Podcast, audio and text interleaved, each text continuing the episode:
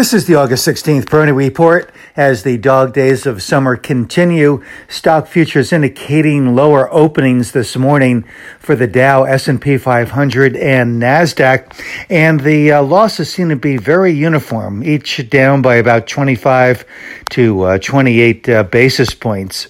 The uh, Russell 2000 futures down a little bit uh, more than that, but everything pretty much uh, in line here. So it does seem like it is a corrective day, but a gently uh, corrective day, uh, given the kind of gains that we have been seeing here uh, in recent weeks, and for that matter, through much of this year, with the um, Dow continuing to make new record highs, along with the S&P 500 and other of the major indices. Even as some of the um, leading sectors have rotated um, into consolidation but again, that's that uh, rotation, I think, is so important uh, for the market and probably reducing the need for a bigger decline.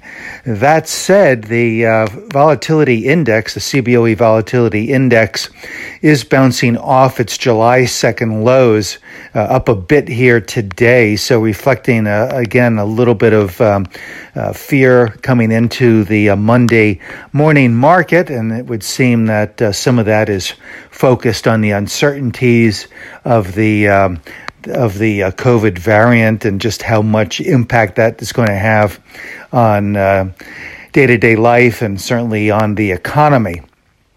But uh, overall, given the uh, futures today and just the recent uh, market action, it seems uh, to a certain degree that uh, the concerns about the um, about the latest strain are somewhat uh, baked into the market. Obviously, we don't know the full extent uh, that that this uh, might be, but um, again, the market doesn't seem to be overly uh, concerned at this stage. Certainly, there is some room for a correction here, but again, I think that uh, pullbacks are going to be more along the lines of that uh, garden variety uh, setback, uh, something in the order of three to five percent.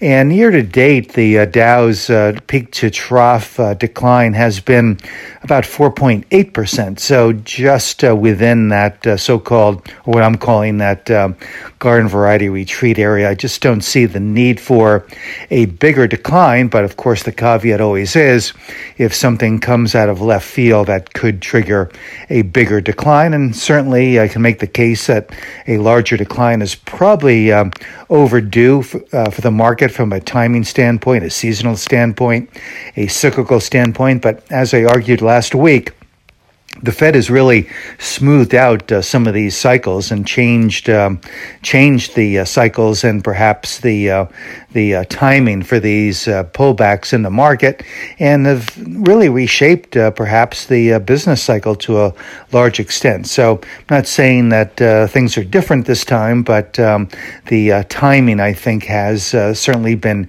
shifted somewhat. Underlying the market, the individual stock action continues to be very good. A number of stocks uh, well above their their latest uh, support foundations following the corrections uh, earlier this year, but uh, not uh, out of line as I see it uh, technically. So again, it looks to me that a three to five percent correction would be satisfactory in perhaps reining in some of the recent price moves and retesting that short-term support. This is Gene Peroni at Peroni Portfolio Advisors. All expressions and views presented on this podcast are the opinion of the commentator and may be subject to change. AAM makes no recommendation as to the suitability of any investment and may make a market or have financial interest in any security or sector discussed. Past performance is no guarantee of future results. Investors should consult a financial professional before making any investment decision.